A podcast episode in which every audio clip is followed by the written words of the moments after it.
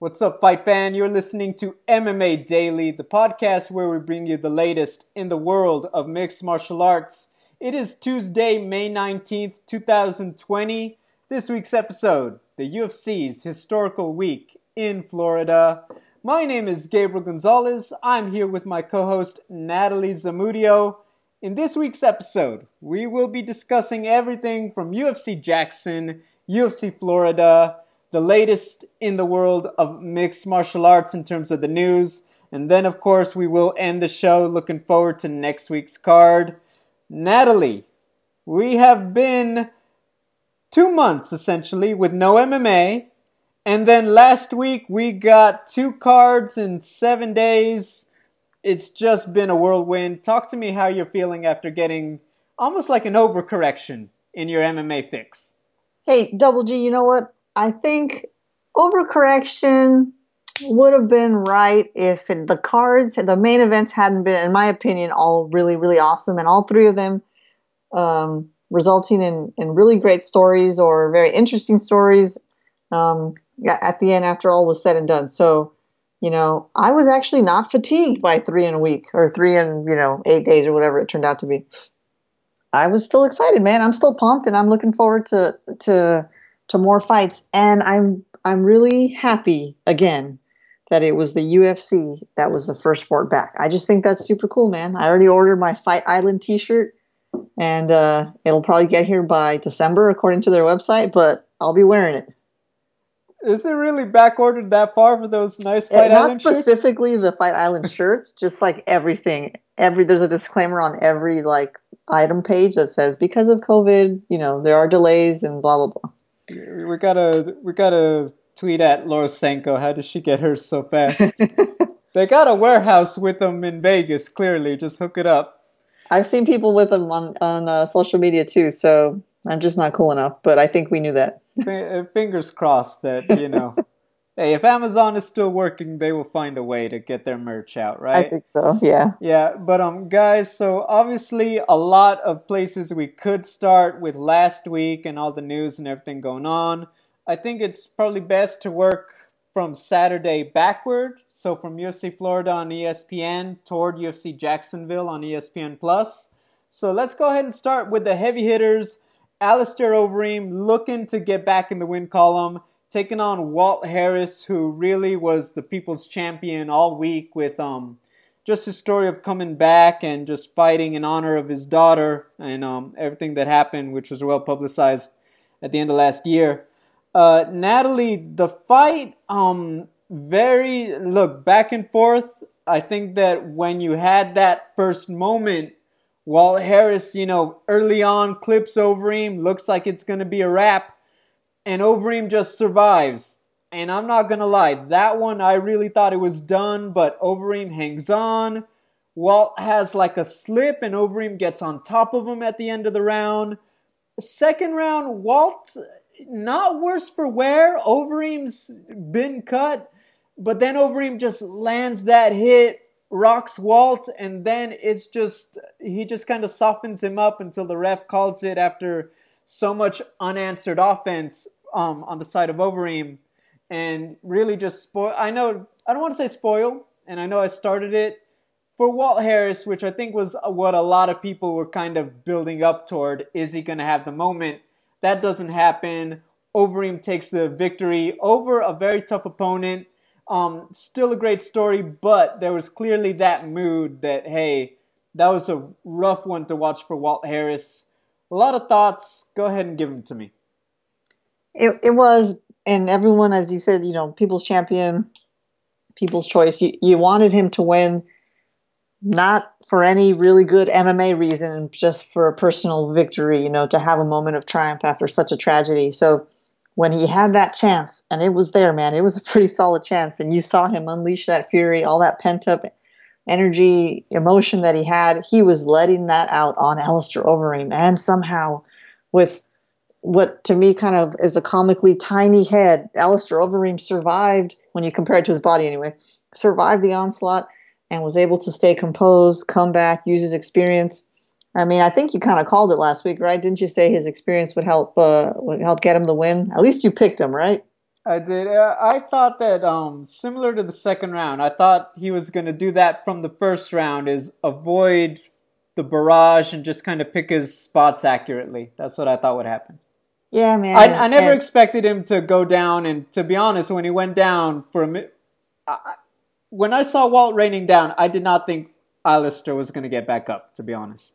Yeah, me either, and that's that's what I thought was going to happen. He was going to have the momentum of although you know call it tragic momentum coming into this fight and use that um, use that energy for good and he did but it just wasn't enough to finish the fight to get him the win so um, i don't want to say sad because you know he still came out and he he showed up and he fought and i don't want to turn this into just all about that that story this the uh, you know what happened to his to his daughter it shouldn't be all about that but it's hard not to talk about it uh, but this is a great victory for Alistair. You know, if it wasn't for that last second loss to Rozenstruik, where where Alistair's lip got busted open, right, he'd be looking pretty good right now, and he still is looking good. He'd just be looking a lot better if he didn't have that loss on in between the you know the four fights. It was he had what three wins, two wins, and then the loss, and then now this one, something like that. No. So, oh well, yeah, I was going to say for sure you take those ten seconds of the Rozenstruik fight off, and Alistair Overeem's clearly on a four fight win streak. Yes, that's why anything can happen, but uh, I agree with you. Um, did you have more on the fight? No, man, that's it. Just, just ultimately, it sucks for Walt Harris, but but I think he must feel it's a victory in, in and of itself to come back. But the bigger story should be about Alistair Overeem and and the upswing that he's he's on, and he wants one more shot at the title is it completely ridiculous? Does he have a chance? There's there's Francis Ngannou who's sort of hovering above everybody. There's DC and Stipe, you know, dancing off in the periphery. I don't know, man. I mean, is he going to get the belt? Can, can he win the belt? Probably not. But will he get a shot at it? Probably yes. What do you think? Uh, to me, it really comes down to um, if Volkov beats uh, Curtis Blaydes uh, and if Alistair is paired up with Volkov later this year.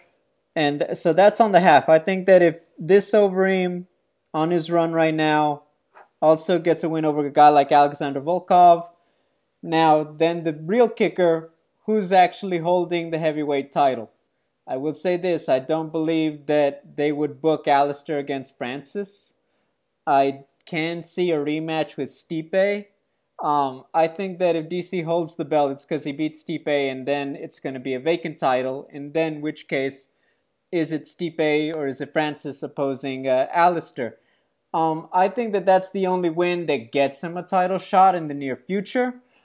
Um, to me, it's uh, it's very tough because Alistair's a guy who's fought everybody. The only two guys he hasn't fought, to my um, at least last time I checked, is Volkov and Derrick Lewis. Now, I will say this. I think that because Alistair has had his turn against everybody, Curtis Blaydes, Stipe, Ngannou, um, booking him a rematch because of the way those fights went isn't the most appealing, at least from right now for the UFC. And, you know, he's only uh, technically on, you know, just coming off one victory. He's not on a win streak by the numbers, right? That being said, you know, when you talk about a title shot, look, he beats one more guy. Like I said, Volkov is the guy. Curtis Blaydes did get him. So if he were to fight a Volkov, and then there's an opening up there in the heavyweight uh, title picture, I can't see it happening that way for him. If he is building his way back up, let's say he were to face two of those guys, like let's say a rematch of Francis or beat a Stipe en route to fighting for the title, something like that, depending how things go. I don't know because those two are very high level guys, and um, I heard Daniel Cormier say this. It's very hard in the heavyweight division to put those runs together. These big guys, even when you're at a high level, you're getting taken out by just you know very elite level guys. That's what kind of Shark Tank it is when you can literally any of them could touch the other and they go down. Durability is a real premium at heavyweight, so can he get there? Yes. Does a lot of the dominoes have to fall in his favor to secure the title fight? Absolutely, also. Yeah, I mean, I, I, I think it's it's kind of cool though that he's still that he's still gunning for it. You know, that's that's what's great about the heavyweight division. Even though you've laid out all the, the you know obstacles in his path and they're dangerous, but this division favors you know the older, heavy punching man in some cases, in many cases, and I would say Alistair fits that fits that mold. So it's it's not looking bleak for him, man. It's looking kind of okay, I would say. Alistair Overeem, for one night, could he beat Stipe? Yes. Could he beat Ngannou? Yes. Could he beat DC?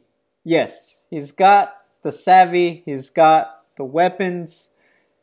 It's about how do those scenarios go? Because we've already seen how dangerous all these guys are, right?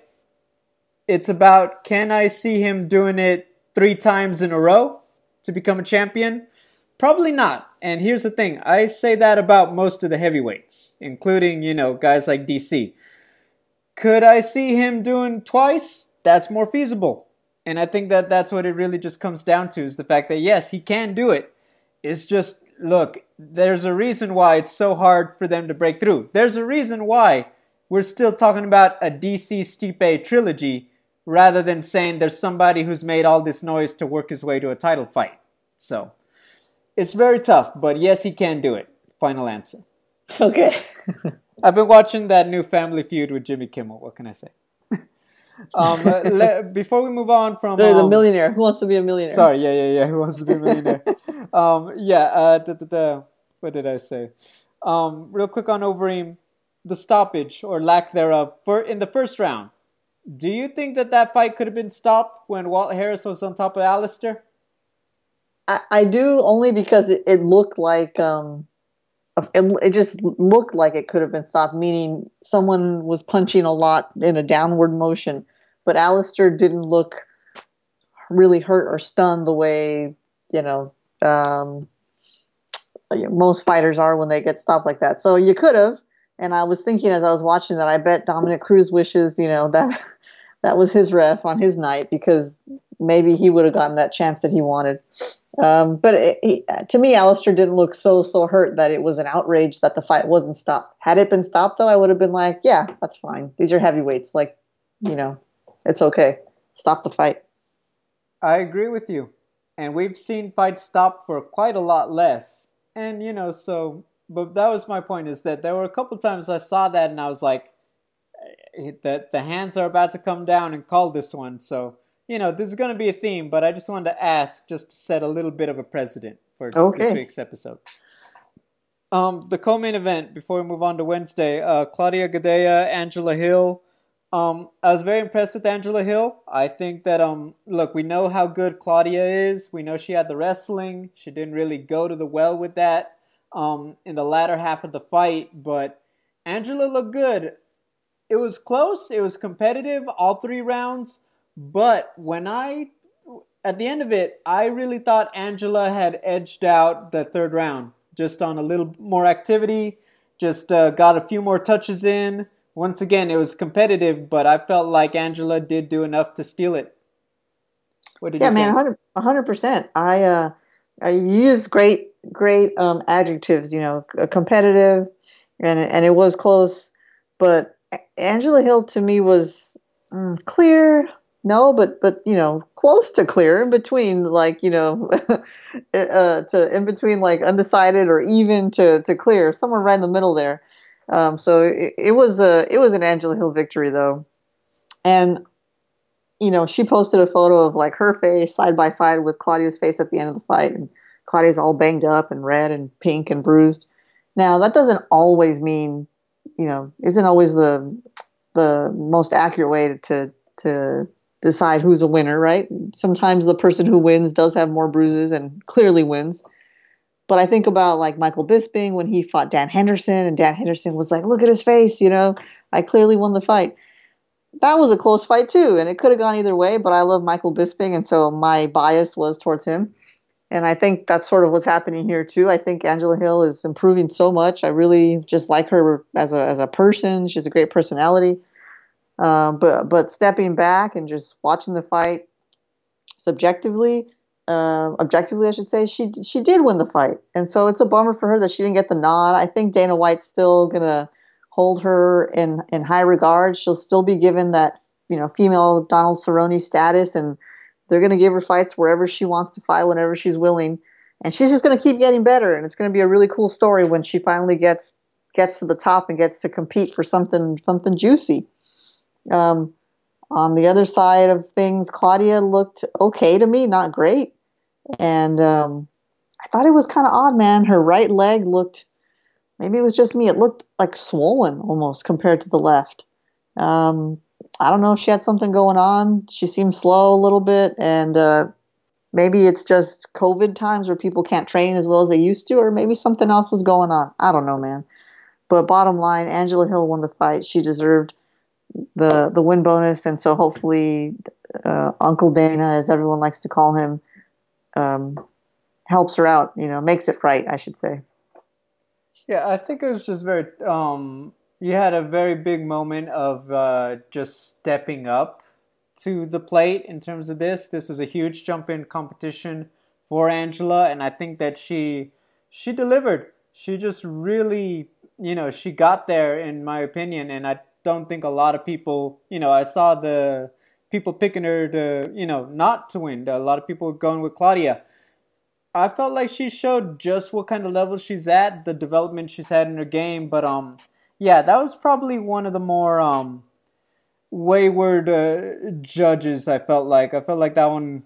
I think a lot of people felt like that one went to Angela, and not to say it wasn't competitive, but it was quite the fight to to be sure. And yeah, I'm with you. I think that she will get another another notable fighter in her next outing, um, especially at strawweight. There are a lot of options to choose from. Uh, Natalie, let's move on to the one that had a lot of people uh, mm. just, uh, I'll say the most controversial of the yep. entire week was uh, Anthony Smith, Glover Teixeira on Wednesday night. Uh, this one, um, I want to start from the top. Anthony Smith looked brilliant in that first round. Active, he was picking his spots. He was just connecting on Glover. Um, to his credit, Glover Teixeira, I feel like those moments were kind of the ones where I feel like he's struggled in the past when he's just up against a guy who's just a little more technical, got a little more just of that, uh, just that slickness in terms of getting in and out, right? He's kind of just got a few more of those athletic gifts, in my opinion. Glover's fantastic, but Glover you know, sometimes it's like he's a refrigerator. You know, if it falls on top of you, obviously you don't get back up. But a little more speed, a little more length, suddenly it becomes a tougher fight for him, right? That's what we've seen. Um, Anthony was doing well. Glover wore a lot of those shots well. He was clearly losing the first. He was losing the beginning of the second. Then he connects, and everything just seems to turn around. It's really just one way traffic. He was able to really break down Anthony Smith. Um, I will say this he had moments in the third and fourth, really picked his spots on his boxing. And I kind of give him grief. He kind of just wades forward with these heavy punches, he keeps his guard up. But really, his boxing just looks slicked. He looked a lot more svelte than I think um, we've seen in years past. He just physically looked very good, and just his form and his technique it just looked a lot um, more smooth and a lot more natural than I think. Uh, it just flowed well. Sometimes you know it doesn't. You know, like Israel Adesanya, everything just flows like water. To use a Bruce Lee quote, a lot more of that than I feel like we've seen in a long time from Glover. And uh, when it went to the ground, really it was just one way traffic. And of course, that's when we're going to talk about it. The ref, uh, you know, the fight keeps going there's a lot of controversy. There's a lot of uh, there's obviously the moment you know he's telling his corner, um, my teeth are falling out. There's the moment where he's handing the referee his teeth that have fallen on the floor. And finally, in the fifth round, it's finally stopped, but a lot of people saying that it was too late by that point. Give your thoughts on the fight, and then give me your thoughts on the stoppage. Yeah, man, Glover Glover did look great, and and even in the first round, as you you laid it out perfectly. And first of all, you did pick him to win, so I'm not forgetting that. But um, you saw it, man. You knew it, and um, but but he looked great. He was slipping punches. He looked better than he has in a long time. You nailed it. Once he took over the fight, okay. Before I get to that, Anthony Smith was really aggressively pushing forward, throwing a lot of punches, heavy punches.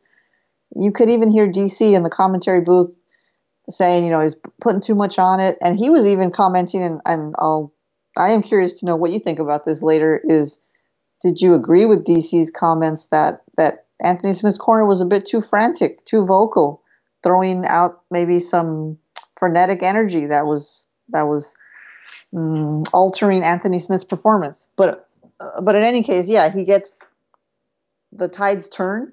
He's on the other side of a beatdown um, you know, they have that little interaction that the microphone picked up, like, hey, I'm sorry, man, it's part of the job. Anthony Smith says it is what it is after he hands the ref his teeth. So that was honestly, man, you know, tough to watch. Motherhood has softened me up a little bit, I guess. But but I think this one would have gotten me even before that. It was hard to watch. What really, really bothered me, the fight could have been stopped to me in the third. It could have been stopped in the fourth. But what bothered me most was when he's in the corner, he tells he tells his people, his coach, the people who are supposed to look out for him, my teeth are falling out, and they don't even acknowledge it. It's not like, hey man, suck it up, or are you serious? Do you want to keep fighting? Nothing. They just go and give their advice, and then one coach does, and then another coach does. That was Anthony Smith. He, you know, I haven't watched his interviews yet, but that's that's a human. That's any human telling their their coach, I need help. I, I don't want to do this anymore, but I don't want to say I don't want to do this anymore. It's Raquel Pennington telling her corner, I'm done. It's Anthony Pettis telling Duke Roufus, my hand is broken, right? Because how many times do we hear fighters tell us after the fact, oh, you know, I think I busted my knee or I, you know, my hand broke, whatever. They don't tell their coach because they don't want the fight stop. Anthony Smith, uh, you know, pointed out to his team that his teeth were falling out for a reason. Man, like we're not growing those teeth back. And, and I felt so bad for him. I'm, of course, he's to say it was, you know, his choice to go back out there and he's to defend his team. But to me, that was, I was bad, man. I think, I think the, they should, they should have called it in between rounds. The ref, it, it was so bad in the corner that I didn't even think about the ref having step, stepping in because the whole time I'm thinking someone throw in the towel for Christ's sake. But, uh, you know, it was tough to watch. That's sort of where I where I ended up with it. But but again, not you know like with Walt Harris and Alistair Overeem, there's the story that everyone's talking about. But let's not forget what a great victory this is for Glover Teixeira, and and uh, you know hopefully he has a a few more. I mean he's 40. That's amazing. That's impressive to do what he did to Anthony Smith. So, how did you see the corner advice? How did that make you react? So I want to preface this because I've I spent the you know uh, close to an hour listening to Anthony Smith talk to Ariel Helwani, and he's you know very bluntly you know live by the sword, die by the sword, go out on his shield, ready to die in there. He reiterated all of that, and he did even say that he's had explicit talks with his coaches. It you do not throw in the towel. You ever throw in the towel, or you ever stop one of my fights? You could go to the locker room by yourself because I don't want you there. And this is Anthony Smith very seriously saying this. And he did essentially say, um, you know, that he talked with his team and that, uh, but very bluntly, they said, look, uh, he's told them not to do that. And he stood by his team, his coaches, James Krause, Marc Montoya, and he's even stood by the ref, not stopping the fight. He even said he was a little disappointed that they've let this public outcry on social media and this fan criticism lead to them feeling uncomfortable or feel like they need to defend it and apologize for the calls they made. So I want to acknowledge all that that Anthony's standing by his team and maybe some stuff we didn't know going into the fight. And um, he was he did point out that he was having problems with the mouthpiece and that was also some more context to saying his teeth were falling out because his corner told him to bite down. And so he's kind of trying to convey, you know, I guess secondhand, my teeth are falling out, so I can't bite down on my mouthpiece. That obviously makes that statement sound, you know, after the facts sound different. We all know what it looked like in the moment. For sure, I'm there with you. Um, I think that, you know, and I've heard a lot of talk, and I will stand by this is that that fight should have been stopped. That was a matter of, you know, not can you still fight, but can you still win? And look, I get it. You know, you've got Rozenstruik against Overeem, Anderson Silva, Chael Sonnen. The late comeback Hail Mary is not impossible in MMA, right? I get Derrick it. Lewis Volkov, right? Yes, completely get it. However, I do think that this kind of touches on the gray area is that, okay, for the corner, I'm going to give you the credit that after three rounds, a round and a half were being won by your athlete. Now, that third round in particular was where things really went downhill with more steam. But I want to acknowledge okay, going into round four, you've got your warrior that you know isn't going to go down and still has fight in him. Okay, by round five, I do feel like that's another one where it's like, hey, we've taken a lot of damage. And um, look, I understand Anthony's uh, way of thinking, and I understand wanting to take that chance. But I would argue that, hey, you know, that's a case where the fighter is like, hey, live to fight another day. That's on the onus of the team. And I want to say right now, I know that team loves Anthony Smith. I know they want what's best for him. I think it's very bad to admonish that, but I will acknowledge at the end of the day, it comes down to making a choice. It's a human, you know, it's a person like anybody else making a judgment call and they made the call not to stop that fight. And you know, I felt like they really could have, and that's the end of that. So I, I will say that. And then with the advice between rounds, I'm with you there. There was some stuff that was more frantic, and I'm like, you know, there's a time to kind of give the pep talk, and there's there's another time where it's like, hey, maybe this isn't, you know, getting him there. But look, that's once again, they know their fighter how to communicate with him better than we ever will. So it's like, hey, that didn't seem to make sense from the outside. I'm going to give the benefit of the doubt again. They know their fighter. I will now turn my attention and I want your call on it was the referee. Anthony Smith, yes, when the referee called for him to move, he did improve his position, but I feel like we've now reached a gray area. Improve your position is very broad. Because yes, he did get from being mounted to half guard, but that does not equate into mounting your own offense or really significantly slowing down the damage coming toward you. And I think that's where, for you know, if we're talking about officiating and the referee, now that suddenly became a topic because, I mean, look, we saw it. Uh, like for example, uh, not I know it's apple oranges, but boxing, Andy Ruiz, Anthony Joshua. Anthony Joshua is on his feet telling the ref, yeah, I'm ready to go. And the ref is calling it. Aesthetically, that looks very different than, hey, this ref is watching Anthony Smith not winning the fight, and it, in the middle of the fight is being handed the teeth. I feel like that's a gray area where it's like you feel like that should constitute stopping a fight but then it's not exactly written in the rules you know that you know technically he is improving position. He is posting himself and pushing away. But then once again we're in that gray area where it's like but is that stopping the damage really coming toward you for a very extended amount of time? And that to me was where it became uh, a bit of a judgment call too that uh, i wasn't sure that i agreed with. I felt like in that fourth round that could have been called very easily without controversy.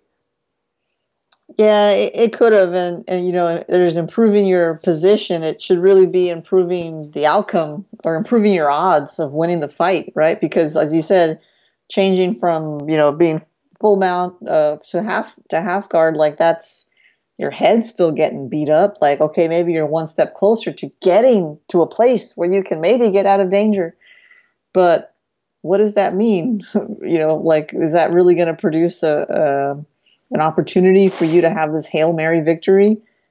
Probably not. And so you you got to look at that. And and the teeth thing, it's like, where where do you what what what kind of catastrophic or what kind of injury to a person in a fight is enough for a ref to just straight up call it, right? Apart from being knocked out or being, you know, knocked out cold or being like, you know, beat up silly where you can't move.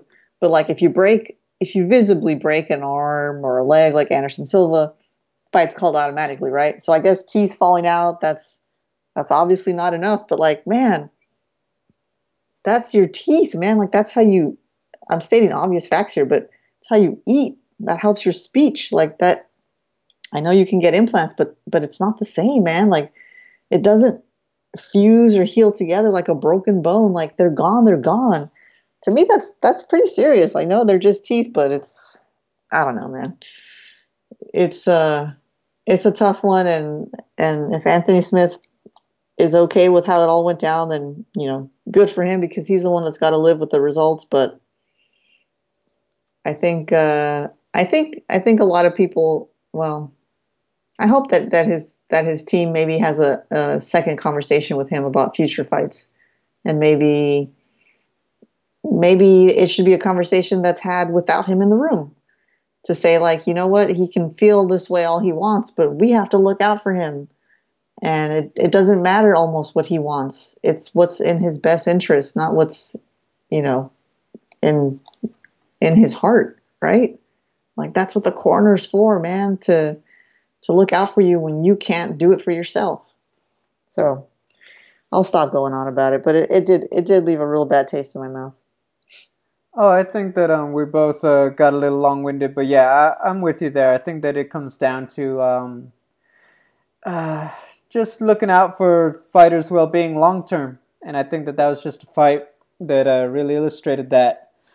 Let's talk about some other stuff going on. So Glover Teixeira is in uh, quite an interesting spot. UFC veteran. He's another guy who's fought a ton of guys.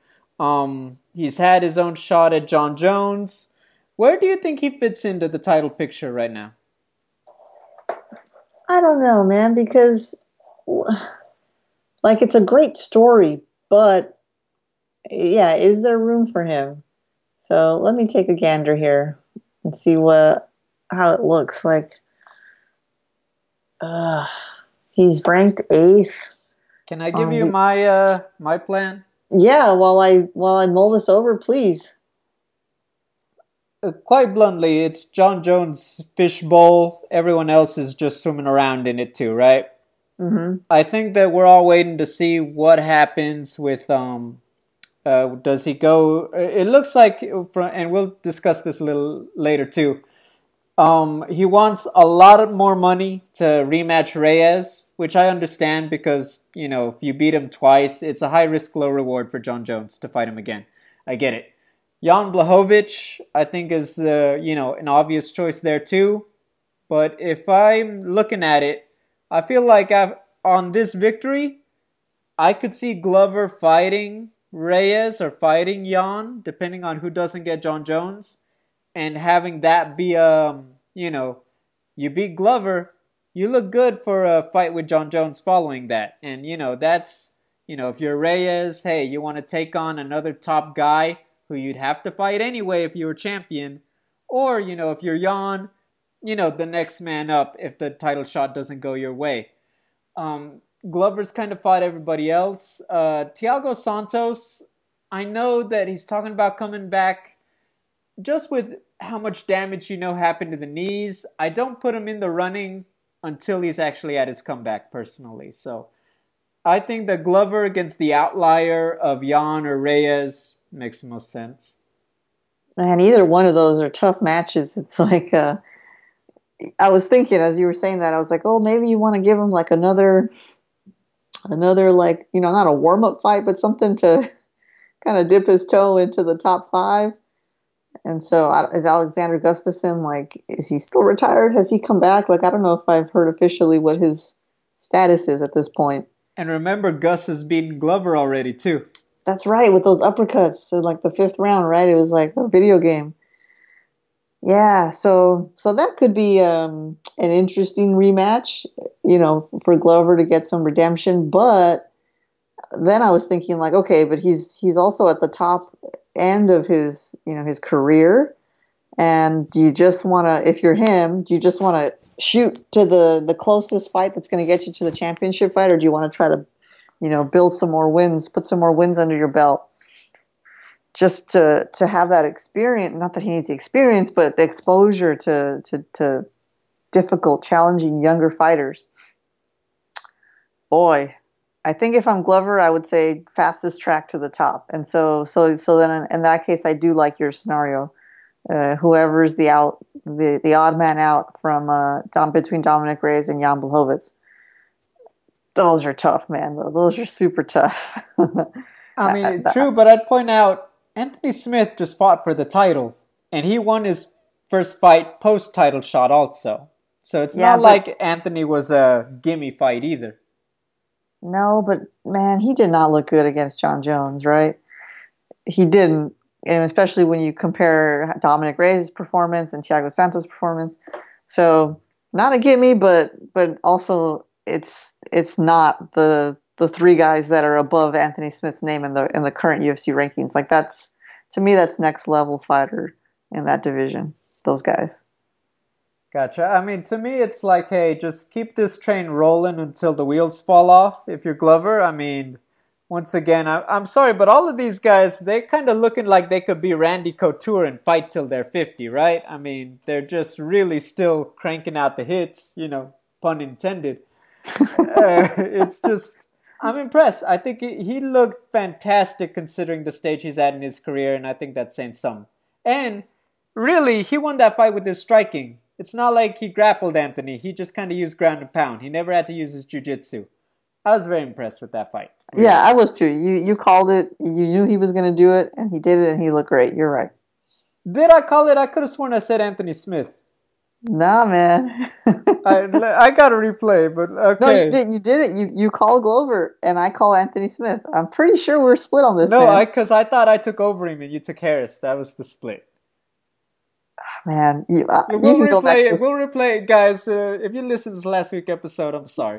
you know, this is what happens when you so focused on MMA, you forget the details, like what you said. anyway, uh, let's move on to some MMA news. It was quite the week uh, from Jacksonville. I mean, Natalie. Uh, okay, Jacare test positive. I you broke the news to me I was enjoying a nice, peaceful walk, ready for the fights the next day, and Natalie Zamudio is texting me Jacare tested for COVID, and I'm thinking, oh my gosh, they're canceling the fights tomorrow. I legit thought that. What was your reaction? Uh, I didn't think I didn't think they were going to cancel the fights, but I was stunned, and I, I cruelly just texted you the word Jacare. I didn't even tell you what what happened. You had to text me back. So uh, sorry about that. um, but um, I, I, wasn't shocked. Um, oh, I'm sorry. I didn't think they were going to cancel the fight, but I was surprised because I'm thinking like, wait a minute. When you hear the backstory that he already knew someone in his family had it, I'm like, why didn't he tell the UFC ahead of time? Why didn't he tell them like before he got to the hotel? because it just seems kind of risky. You know, the UFC plays it off like, oh no, the the protocol worked, the testing worked, all our safety measures worked because we found it. We found a positive test, three positive tests, and we moved them off the premises. Okay, that's fine. And and it seems so far like nobody from these events has tested positive besides Jacare and his team. I don't know if they were going to test anybody after the fights, like before sending them back home. I, I actually don't know that. Um, but I wasn't that worried about the actual card being being shut down. Um, because at that point, like if they got his test results, that means they got everybody else's test results, and and if they're negative, then let's just go. Kind of a little bit fingers crossed, but let's just go. And so, you know, glad that none of the people who tested positive, including Jacare, are, are showing symptoms. So that's, you know, if you're going to get it, that's the way you want to get it, be asymptomatic. So. I mean, that's a very positive spin on the situation, if I may say so. uh, look, I mean, I, uh, for one, I, I think first and foremost, clearly their testing and their protocols work because they've gotten a whole week and nothing else has happened. And to our knowledge, nobody else is, you know, who was uh, around Jacare possibly, uh, people are fine. Now, I really want to just stress, I hope it stays that way, please. But, um, you know, I did see it and I did watch the weigh ins, and yes, Jacare uh, kept his distance. And he wore the mask and he wore the gloves. But then he fist bumps Dana White, who then fist bumps or handshakes and partially embraces about 80% of that UFC 249 fight card. And I did think, oh my gosh, I, you know, he is uh, not sleeping well. He is feeling very, uh, not, things are not moving if you're Dana White, right? That's what I would be thinking after watching that footage. Uh, but look, uh, man, uh, knock on wood. If you're gonna have this happen, things happen about as well as they could have in a worst case scenario, right? Which is this is exactly what we were afraid of. Somebody's sick, so I think that says a lot about how it worked for, worked out for the UFC. And um, look, uh, best wishes to Jacare and family. We um, obviously also like to Khabib Nurmagomedov and family. I mean, I'm hearing about his father and just reading about how the whole family's had those issues, and I'm like, look, this is no joke. So I do send. There's still something to worry about, people, and I send all my best wishes to both of them and their families right now for all that going on. But yeah, it was quite uh it was quite uh 12 hours in my opinion. I really felt like it could go either way just because out of safety, right? You know, it's like, hey, this is exactly like until somebody gets sick, we're not canceling. It's like, well, someone got sick, and then it was like, okay, let's uh, stop the presses for a minute. It was something.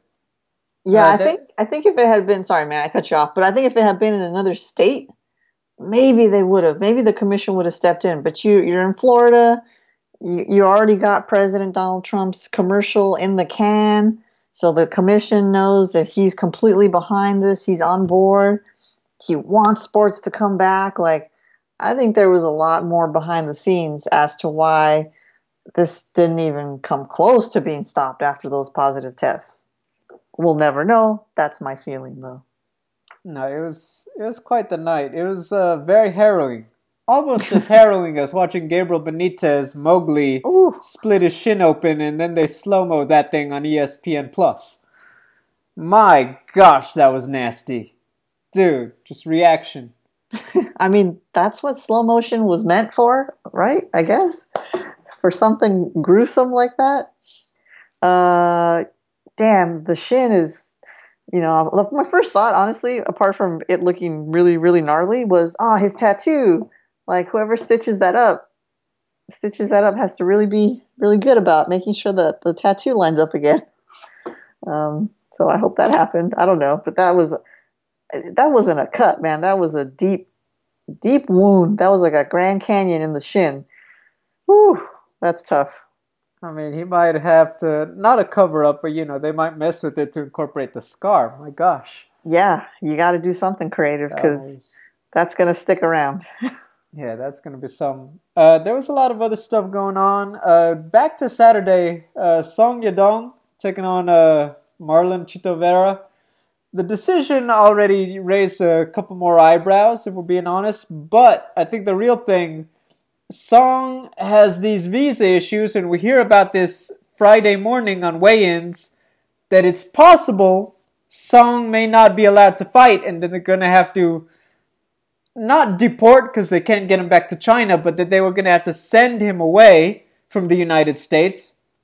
And then so not only is the fight in jeopardy, but then randomly head coach Uriah Faber steps onto the scale as an alternate at 155 to fight Chito, who was 145. And the whole thing becomes this like crazy, like, is Uriah Faber about to fight on 24 hours notice?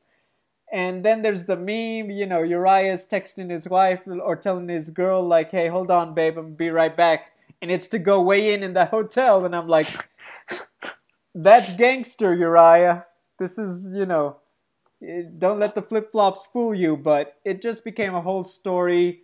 People wondering, well, hey, what's going to happen? Um, what was your thoughts on this turn of events? Well, full disclosure, man, I'm bummed to admit that I was uh, out of the loop on this one, and it sounds like an amazing story that I missed. Um, but, but that sounds like also like good old Uriah Faber, who's just just kind of like with a big smile, like, oh, I'll do it. Why not? You know. So uh, that would have been awesome. That would have been something uh, something to see for sure. But that's crazy. So so so Song was was already there, but the concern was that he was going to be removed from the United States. Yes, somehow. because China didn't want him there.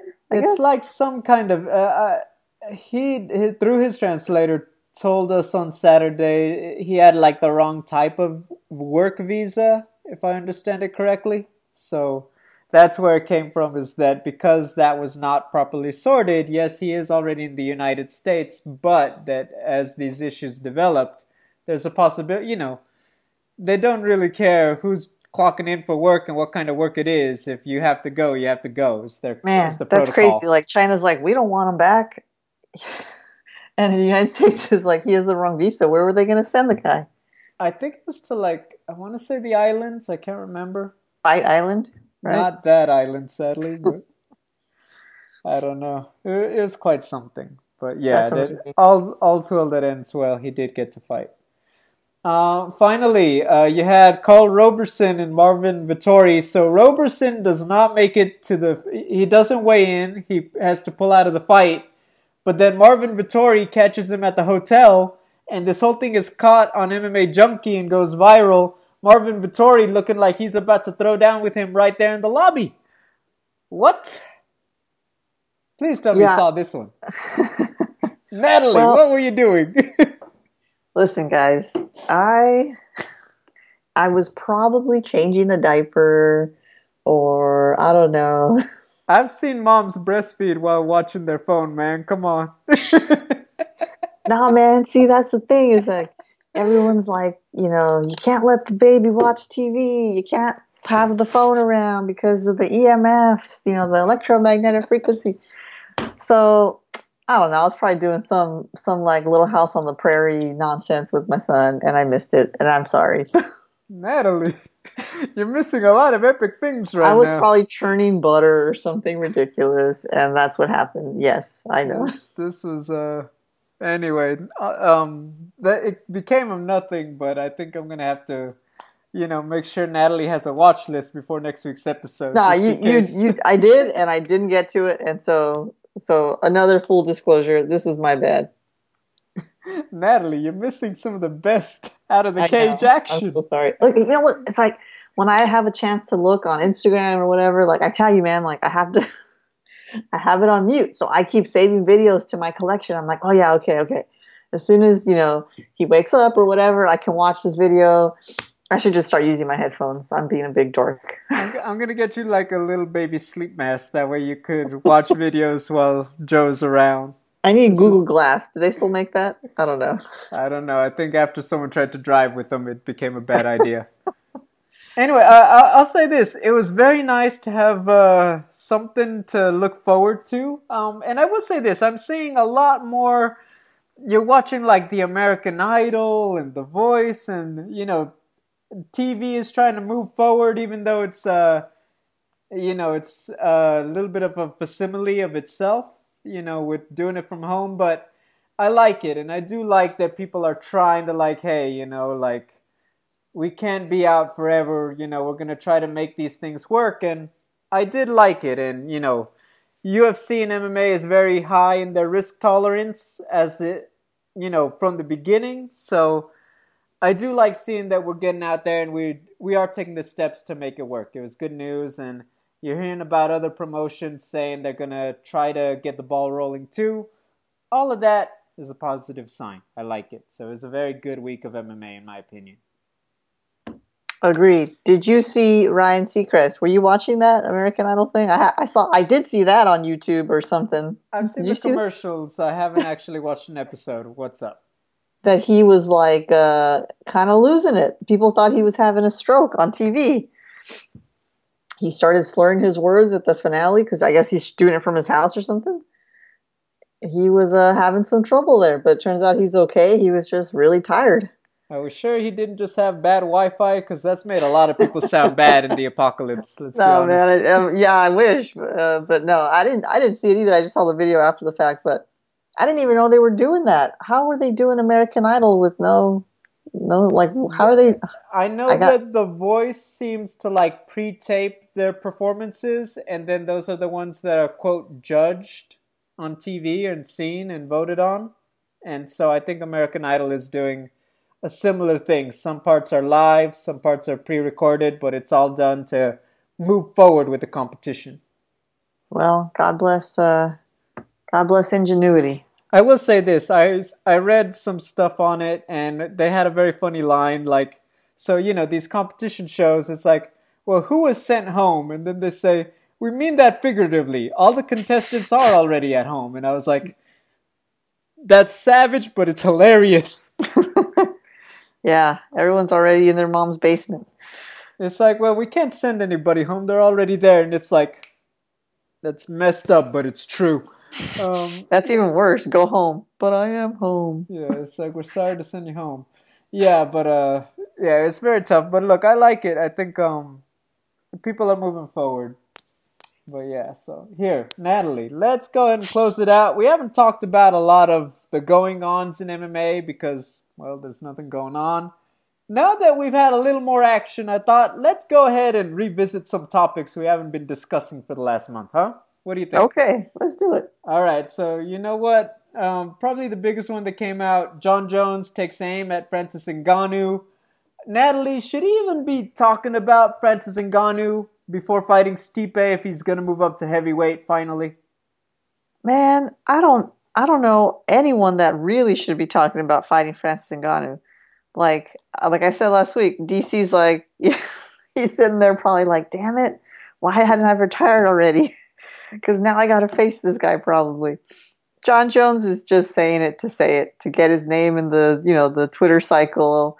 There's no way he wants a piece of Francis Ngannou, dude. I don't believe it for a second. He's maybe he'll fight at heavyweight, maybe someday, but I, I think that's mostly just talk. Also, in general, and uh, so no, he shouldn't be taking aim at Francis Ngannou. He should just, you know, get his uh, continue defending his belt, rematch Dominick Reyes or fight Jan Blachowicz. Like let's let's keep his division going. I'm gonna get there in one second. Um, I've said this at this point. Jon Jones moving up to heavyweight is like LeBron James doing the dunk contest. It, there's a lot of reasons why he should have. There was a good time to do it. At this stage, it's kind of not worth it. And you know what I mean by that. Look, and uh, depending on how you slice it, a lot of people have Jon Jones in the GOAT conversation, best of all time. If you don't have him there, I know why. It's the outside the cage stuff, which, you know, it's completely fair. I'll say this if he were to move up and become heavyweight champion, you probably still wouldn't put him as number one pound for pound because that wouldn't change how you feel about him already because of what happened, right? Okay, so to me, if you're already being called the GOAT, it's kind of high risk, low reward to risk that for the sake of adding another belt when you don't need it. Now, respectfully, because DC never beat Jon Jones, um, you know, at, at least like the first fight, and we know with the rematch, he kind of needed that for his reputation and his image and legacy more so than Jon Jones needs it. So I feel like it's just high risk, low reward. If he were to fight Francis, it's only because he thinks he's a better stylistic matchup than Stipe. And I'll say this Francis is the scariest guy to throw hands in the UFC right now. Stipe has better takedown defense, and we all know that Jon Jones is not about to stand and bang in the pocket with Francis Ngannou. So, you know, I think that that's the only reason why, but I think it's a lot of white noise. I think John is just trying to capitalize on the moment and maybe change the conversation from us asking, is it going to be Reyes or is it going to be Blachowicz? Which is why I'm going to make that my next question. Natalie, Reyes, Blachowicz. We're getting to that point where it's time to really start talking about who is next for Jon Jones already.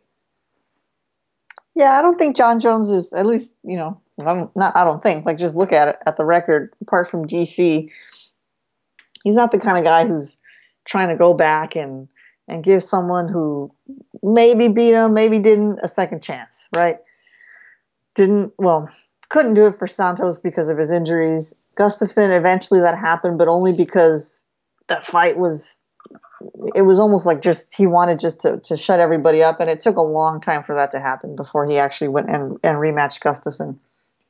So uh, if if I'm thinking looking at how Jon Jones seems to think he's not going to want to give Reyes another chance and if he does it's not going to be right away. He's going to want to go for Yan just to to mix it up and he'll say something like oh you know i think i think he's next in line and he deserves it and reyes can wait. He had his chance blah blah blah. So if the ufc is going to let jon jones pick his next opponent he's going to pick jan blachowicz. I i would put money on it.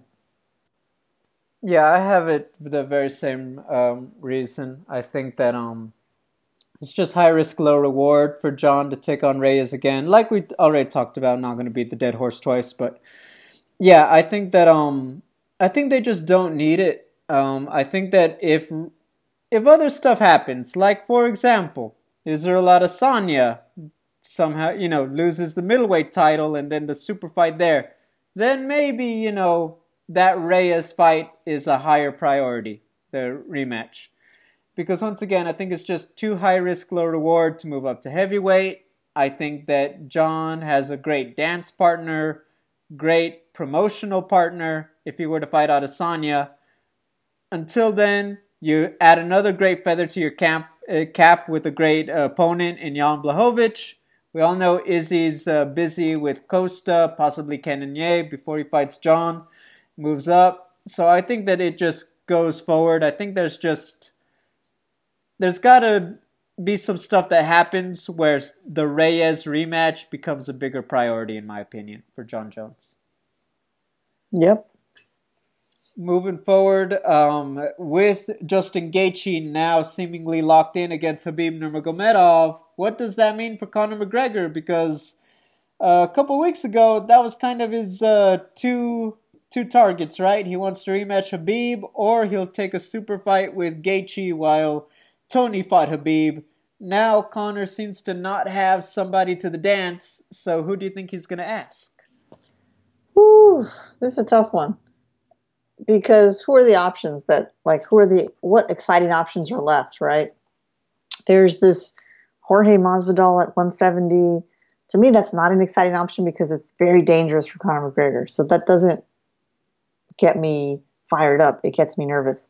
There's Nate Diaz, the trilogy.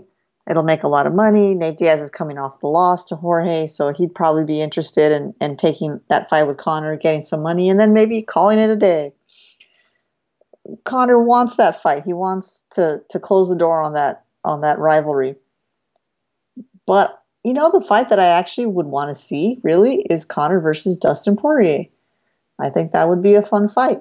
There's a, a history, right? Conor beat him a long time ago at uh, at 145, and I think this would be a good fight, a great fight actually. I take it back, great fight.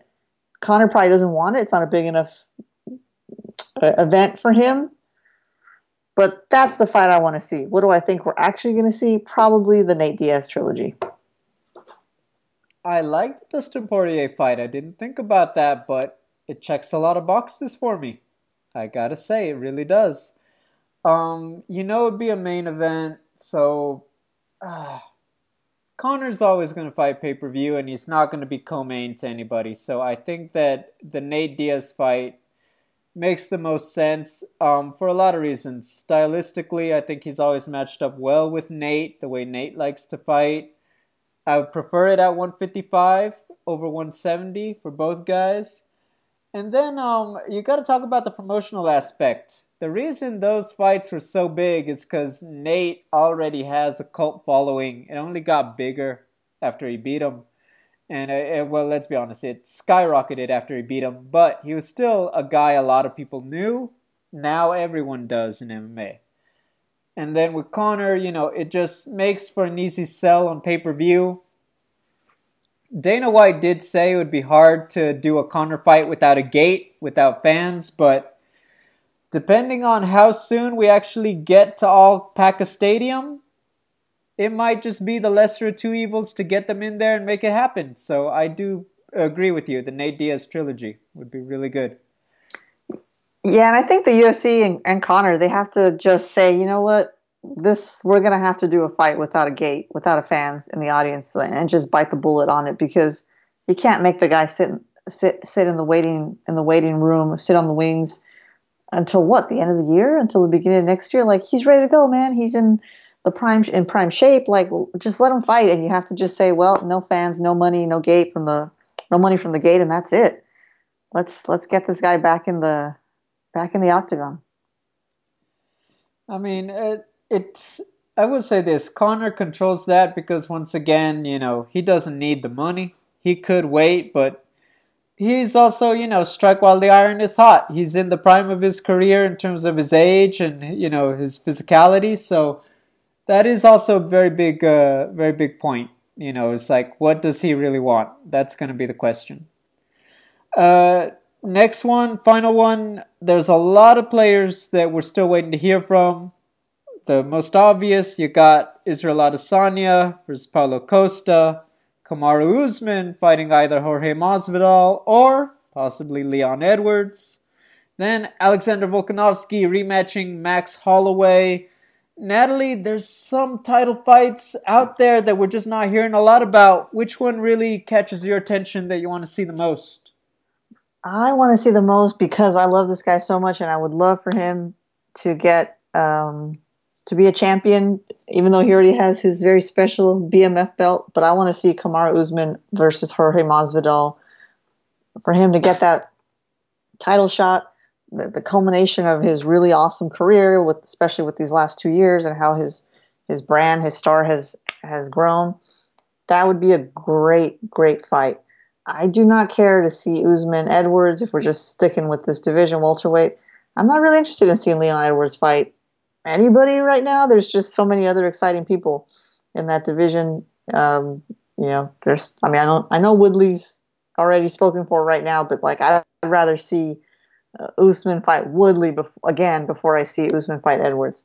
So I'm looking at Masvidal for that title shot. That's the one that gets me really excited. Uh, the other two that you mentioned are great too, but but Masvidal, I want to see him fight anybody basically, except Conor McGregor.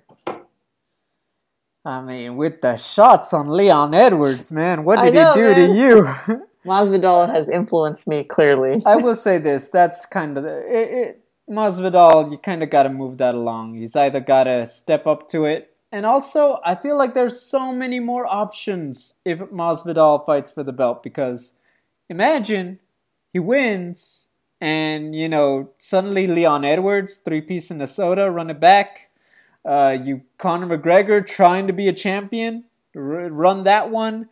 There's so many more options there that I think it's just more appealing. It's almost worth the risk.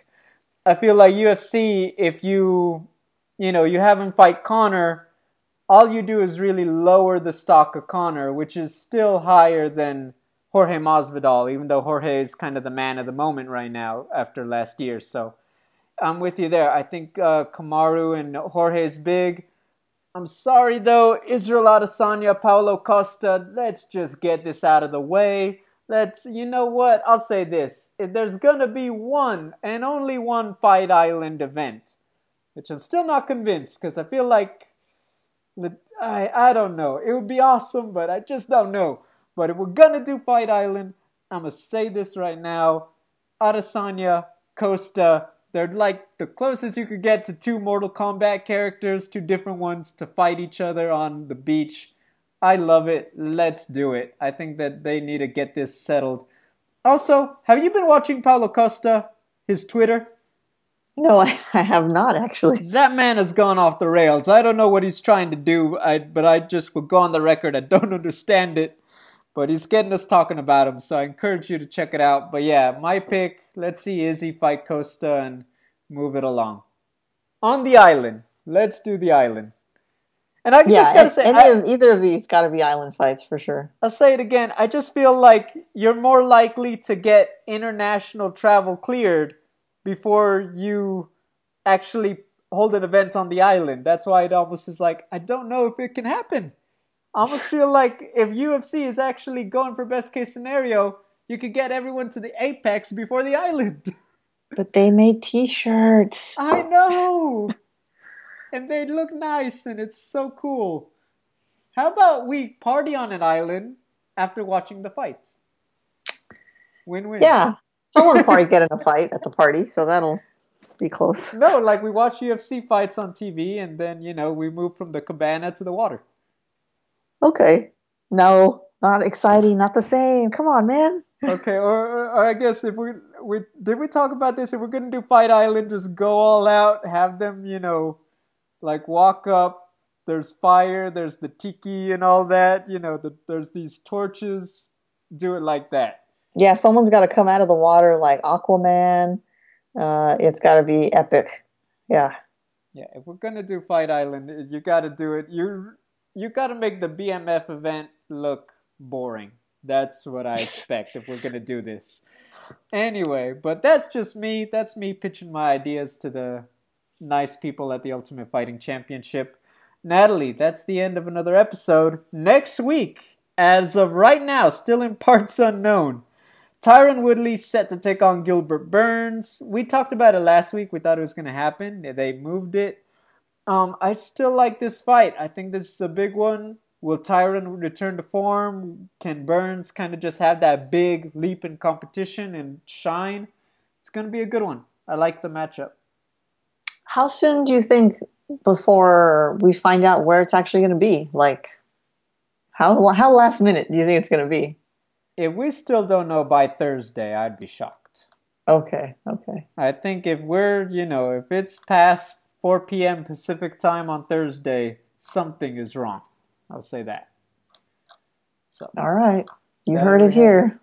Natalie, where can the nice fans find you on social media? It's been another I'll great be, uh, episode. Uh, I'm hanging out on the the old Twitter machine at Natalie Zamudio underscore, Instagram at Zamudio Rama. Guys, you can find me all the time at Double G on TV. Just spell out the word double, and we'll be back next week.